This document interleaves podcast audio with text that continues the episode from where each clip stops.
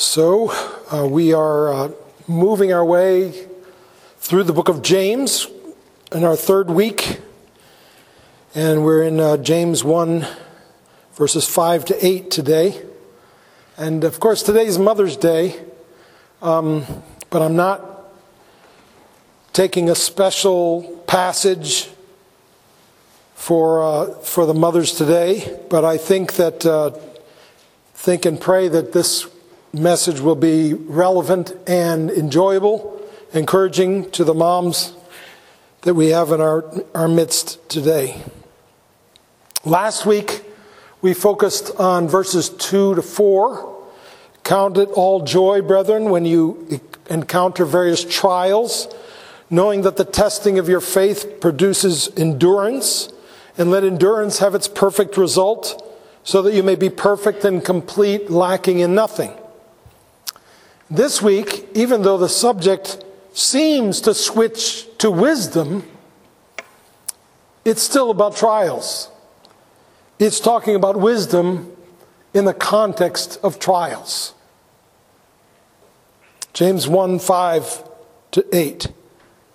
But if any of you lacks wisdom, let him ask of God, who gives to all generously and without reproach, and it will be given to him. But he must ask in faith without any doubting. For the one who doubts is like the surf of the sea, driven and tossed by the wind. For that man ought not to expect that he will receive anything from the Lord, being a double minded man, unstable in all his ways. So, in verse 4, last week we saw that the goal of being put through trials is to become complete, lacking in nothing. And one of the things that we lack before we get to that place where we're complete, lacking in nothing, is we lack wisdom. And that's why James begins this verse, but if any of you lacks wisdom, let him ask God, let him ask of God.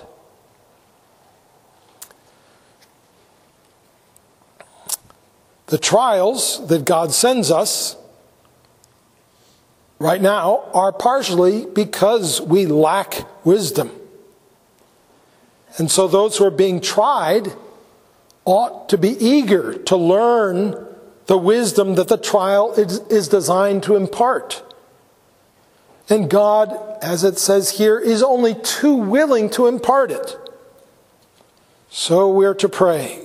Pray for the wisdom which the trial was designed to address and give us need for and us to cry out for.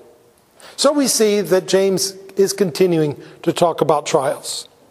Last week he said to accept trials because they're designed to help us grow stronger and more mature. And now this week, his point is that in the midst of trials, we need to ask the Lord for wisdom. You see, maturity doesn't simply come by endurance, but also by enlightenment, by the impartation of wisdom, something that God gives to those who seek Him. Okay, now let's dive a little bit more deeply into each of these verses. Let's begin with verse 5. But if any of you lacks wisdom, let him ask of God, who gives to all generously and without reproach, and it will be given him.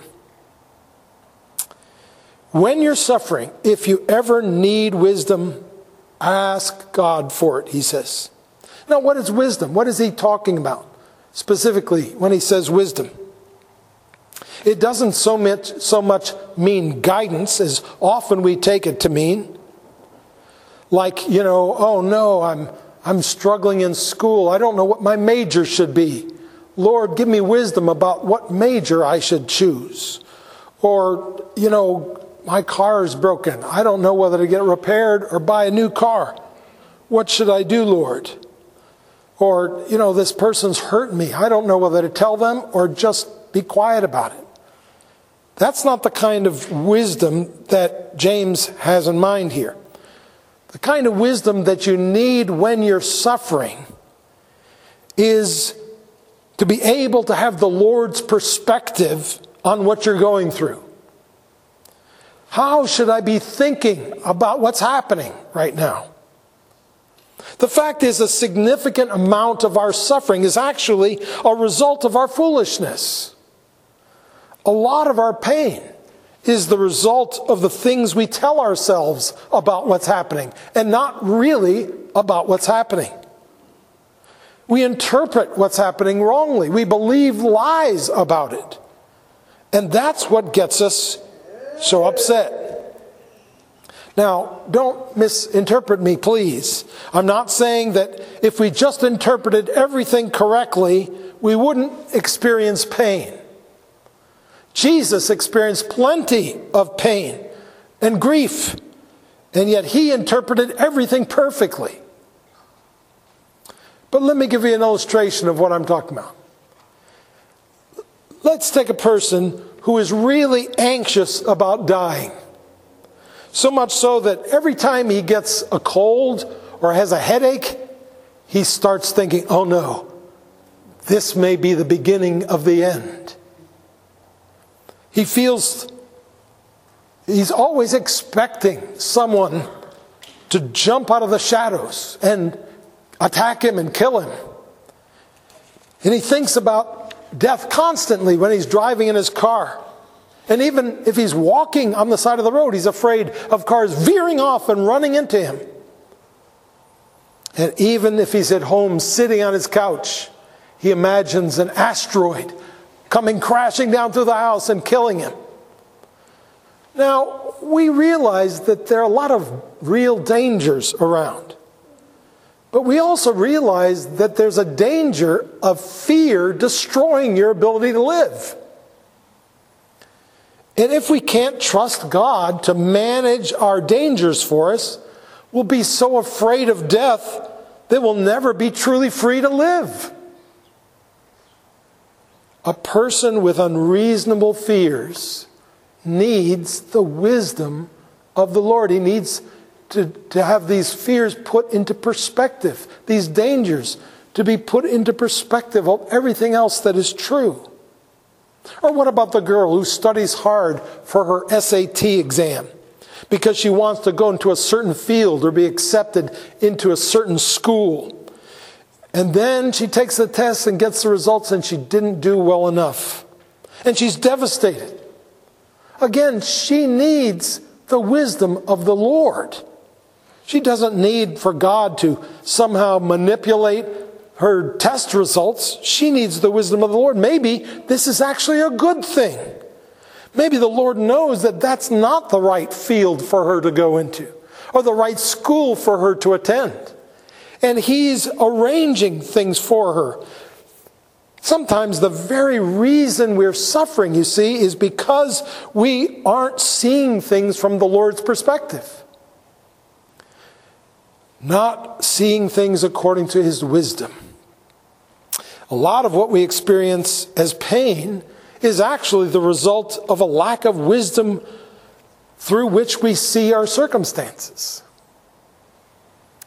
What we really need is to understand the truth about ourselves, the truth about the world, the truth about the people around us, the truth about right and wrong, the truth about God and His purposes in our lives. That's wisdom. The thing which determines whether we face something with peace and grow from it, or whether we face something with bitterness and are damaged by it, is whether or not we face it with God's wisdom. And that's why we need wisdom. The trouble that we are in, whatever it is, was brought to pass by someone who is infinitely wiser than we are. And if that doesn't seem to be true, then that's a perfect proof that we need wisdom. To be happy and to handle difficulties in a healthy way, we need something that we don't have.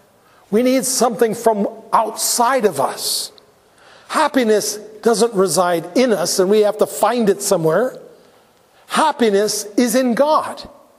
And wisdom isn't somewhere inside of us and we have to find it. Wisdom is in God. You know that according to the Bible, a person who thinks himself wise and doesn't seek God's wisdom is actually the, a world class fool. If indeed the world is ruled by someone else other than us, someone else who knows all things and has all wisdom, then this is the way we need to think.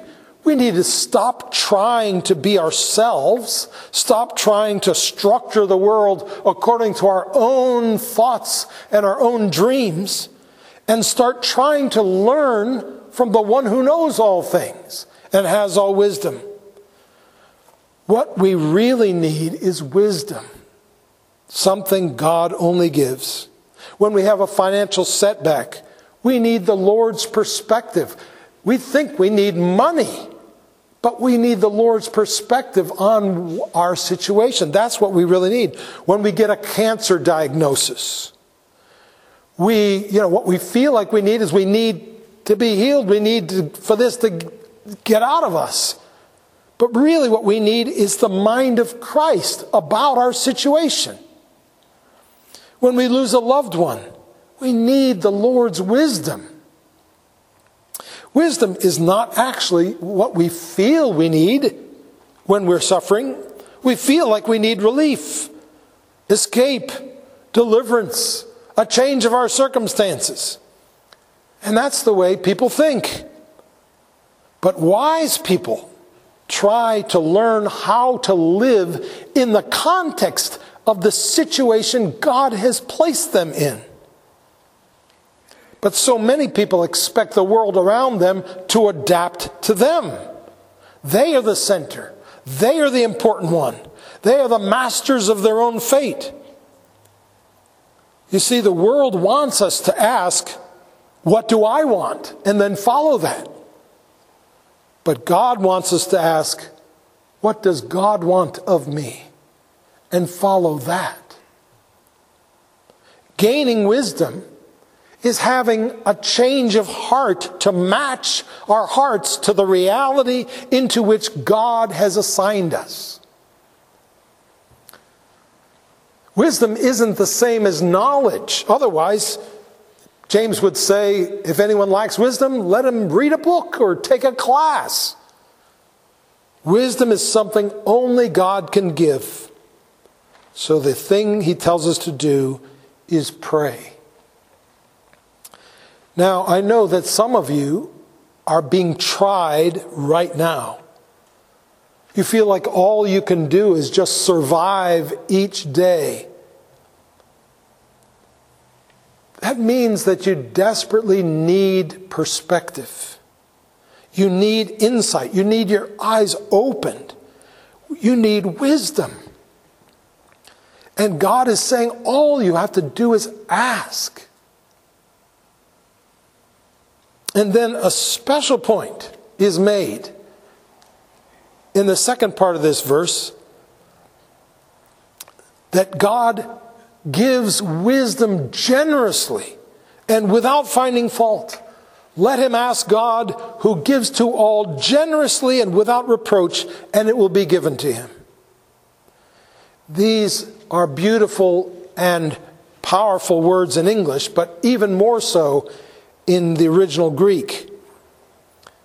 When we ask for wisdom in the midst of our struggle, God gives it willingly, wholeheartedly, eagerly, generously, sincerely.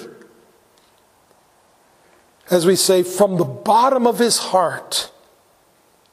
We saw last week that counted all joy when you face various trials was a takeoff of what Jesus said in the Sermon on the Mount in Matthew 5 11 and 12 when he said, Blessed are you when people insult you and persecute you and falsely say all kinds of evil against you.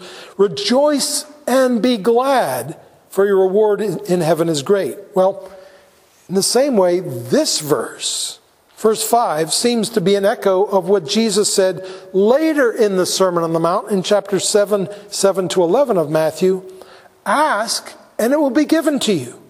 For everyone who asks receives.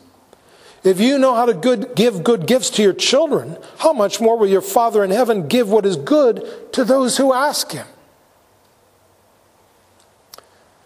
Do you know do you really know that you have a loving Heavenly Father who is eager to help you when you ask, especially to give you wisdom in the face of baffling realities? There is no reluctance or hesitation in His generous heart. It is a delight to Him to give to us. And as a father, I can tell you that you know, when you really love your child, there are times where there's nothing that makes you happier than to give something to them that they need. It, it is not, it doesn't take anything away from you. It adds something to you to give to them. And all of you parents know what I'm talking about. It, not that that's always the experience, but that can certainly be the experience. And that's the way it is with the Lord when we ask for wisdom the impression is the impression you get is that it's almost painful for God to not give to us. It's hard for him to wait for us to ask. He's so eager to give. And then James adds, without reproach. That is, he gives gener- to all generously and without reproach, or without finding fault. The great king on the throne of the universe gives generously to all without reproach. Now, there is a person who gives little and finds fault much. All of us have met that person. And I think many of us as parents know what it's like to give to our children with a little correction thrown in like, you know, snuck into the present that we give to them. As if our generosity is mixed with a little unhappiness, with a little, maybe even disgust. Like, here's another one since you threw that one on the floor. God is not someone who looks at you in love with one eye and with correction in the other eye. And if anyone has a legitimate reason to find fault with us, it's God. But love doesn't focus on the wrongdoings. As it says in Psalm 103, the Lord is compassionate and gracious, slow to anger and abounding in loving kindness. He has not dealt with us according to our sins or rewarded us according to our iniquities. For as high as the heavens are above the earth, so great is his loving kindness toward those who fear him.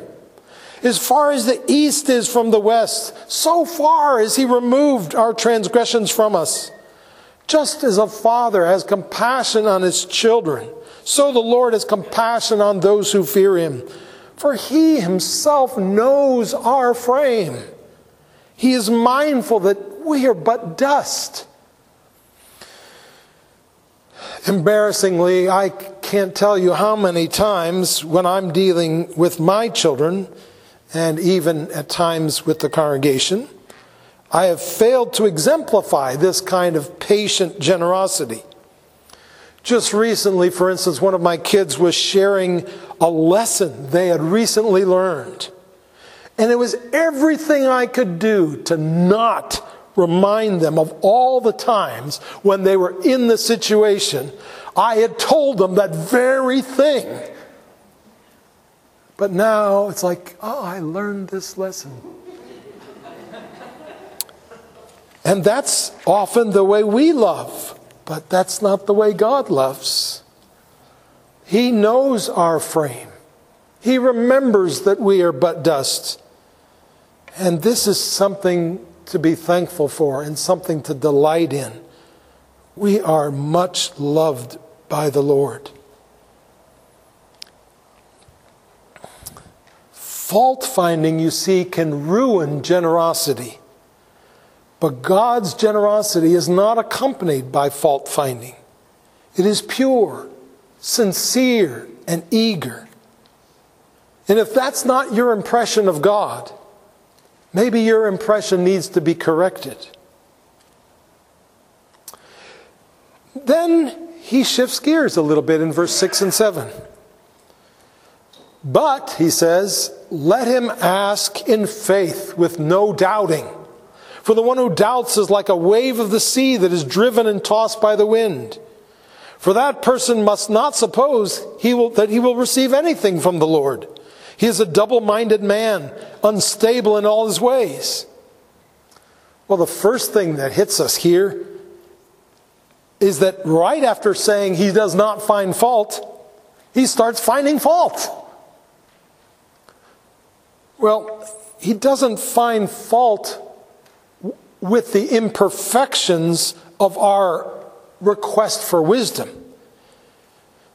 This doesn't mean that he won't find fault with those who are insincere with their prayers for wisdom, those who pray hypocritically or unbelievingly. He's not talking here about the person who needs more faith, he's talking about a person with no faith. In James, the opposite of faith is doubt. So, doubt is synonymous with unbelief. Prayer doesn't work when it's not true prayer nor not only doesn't it get the desired results, but God won't listen to it. In fact, he rejects it, he despises it. God, we talked about this generous, big hearted attitude that God has. Well, he doesn't have that attitude towards everyone.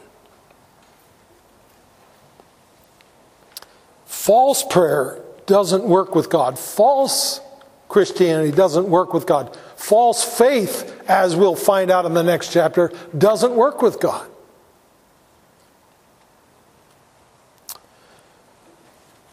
But let him ask in faith with no doubting. Doubting here doesn't mean you have unanswered questions. All of us have doubts in that sense. The kind of person James is talking about questions whether God is actually good whether God is actually trustworthy, whether He's actually loving, whether He actually exists. So, this is a warning to those who try prayer because they want something, but they don't really trust in God. You see, some people like to play both sides. They try to get the benefits of Christianity as well as the benefits of unbelief. They're trying to get paid both by the devil and by the Lord and they think God doesn't notice because they're not sure He's really there. Ultimately, their goals are entirely earthly, and they will use anything to get what they want. They're thinking of prayer as a form of magic where you get what you want, not as a way to address the personal, all knowing God. He says, This person is like a wave of the sea that is driven and tossed by the wind. He is double minded, unstable in all his ways. This kind of person goes back and forth between God and other ways of getting what he wants. To him, God is not the Lord. He is someone you sometimes try to get things from. He clings to God's wisdom one day and the world's wisdom the next day. Whatever works. Like a person who is looking for love and it doesn't matter much to them where they find it. They will do whatever they need to do with whomever they need to do it with to get love. That's what this kind of person is like. Trying various things, looking for something that works.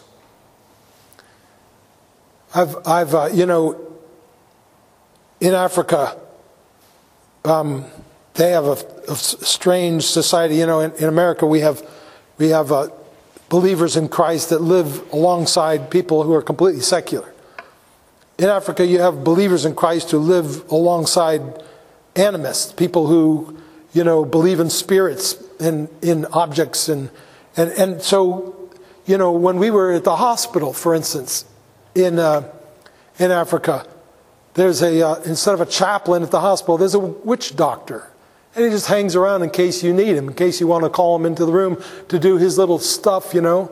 And there's even times where Christians, it's like they're so desperate to get healing. Well, it's like we prayed for him, yes. Well, now let's bring in the witch doctor and see if that'll work. That's the kind of person that James is addressing here.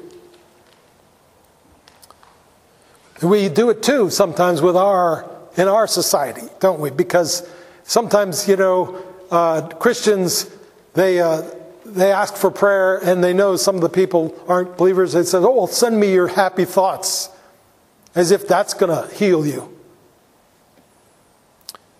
This kind of person, James says, must not suppose he will receive anything from the Lord. I was reading this week in Zechariah chapter 13. One verse of which is quoted in the New Testament a couple times, where it says, Strike the shepherd that the sheep may be scattered. That was quoted at the cross, you remember. Well, this passage, interestingly, talks about the fact that when the God the Father strikes the shepherd, and the shepherd, of course, is Jesus. When the Father strikes his shepherd, he also allows all the little sheep to scatter, to suffer. And we certainly see that in the New Testament. After Christ is crucified, his followers scatter and suffer a lot. And it goes on to say that as a result of this suffering that's brought upon the sheep that are scattering, two thirds of them are cut off and perish. So the suffering and the persecution that results from the, the uh, shepherd being um, stricken results in two thirds of them those who profess faith, saying, I'm out of here. This is not for me. The other third, it says, and it doesn't say a third, it says one part and two parts. So it's not like it's trying to give us a precise calculation. But two thirds of the ones scatter, which is, sounds a lot like the uh, parable of the sower, right? They, they spring up, then they suffer hardship, and they say, you know, they don't have any roots, so they, they die off. But the other third, it says, they get tested through fire to be refined. As Jesus said in John 15, 2, every branch that bears fruit, he prunes it so that it will bear more fruit. And then the passage goes on to say, that these people, this one third who get tested in the fire, instead of saying, I'm out of here like the two thirds, this third calls upon the Lord in the midst of the fire. From the midst of the fire, they cry out to the Lord. And it also goes on to say that God answers their cries. And you know what he says to them? You are my people. And in the end, they respond by saying, And the Lord God is our God. It's really the same thing as what's being said here in James 1. Believers are put through the fire of testing, and from the midst of the testing, they cry out to God, and He is most happy to answer and tell them what they need to hear. And is there any wisdom? We need more in the midst of our suffering than to know that we are His people, that we are His treasured ones, because we're feeling rejected, we're feeling abandoned. It feels like this isn't doing any good for me at all. We need to remember this because this is what we forget. This is what we lose sight of. Yes, in the whole process, some will leave him. They will reject him. They will go their own way. But the rest will seek him, even in their pain, because they know there is nowhere else to go, no one else to turn to, no other place where help will come from. In spite of the pain of being pruned, they turn to their master pruner for help. You know, about six weeks ago, my wife, my dear wife, had uh, major surgery. A new, she had an artificial knee put in, and her old knee obviously removed, which is a pretty, if you think about all that is involved in that, that's a pretty traumatic thing for a human body to go through. Well, her doctor told her that starting on the third day, she would hate him. That was the day the pain would set in. And it's been six weeks and it's been quite an uncomfortable journey for her. But, you know, when she's really frustrated or confused or really in pain, and I don't have answers for her, you know where she goes? She calls the same doctor that inflicted the pain.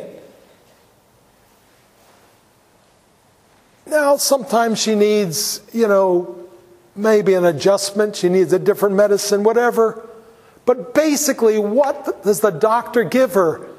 Wisdom, perspective. She needs to hear this is what how it goes. It's okay. You're on the right path. This is temporary. You're on the road to recovery. You don't have to worry.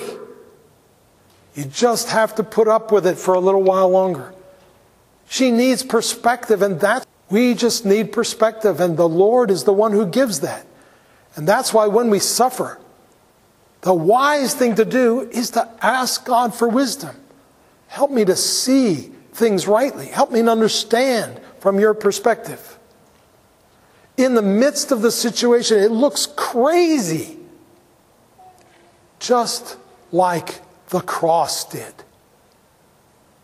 What we're talking here about is the wisdom of the cross. That it's through in, infliction of pain, it's through suffering, it's through hardship that redemption comes. It's through death that life comes. This is the economy of God. And if we're followers of God, we've got to be ready to live in the context of his economy. And the Lord hasn't asked us to endure anything in comparison to what he has endured for us. Let us pray.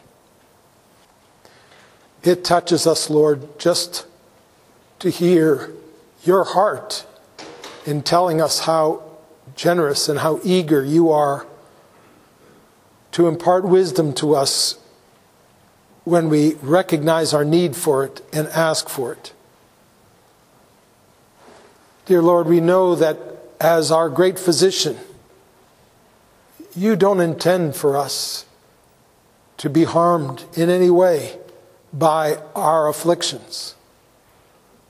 You rather have healing in mind for us when you send these difficulties into our lives. Teach us, O Lord, your wisdom. Teach us to trust you. Teach us to remember what's true when we go through hard things. Teach us to seek you and ask you to open our eyes, for we are blind in ourselves.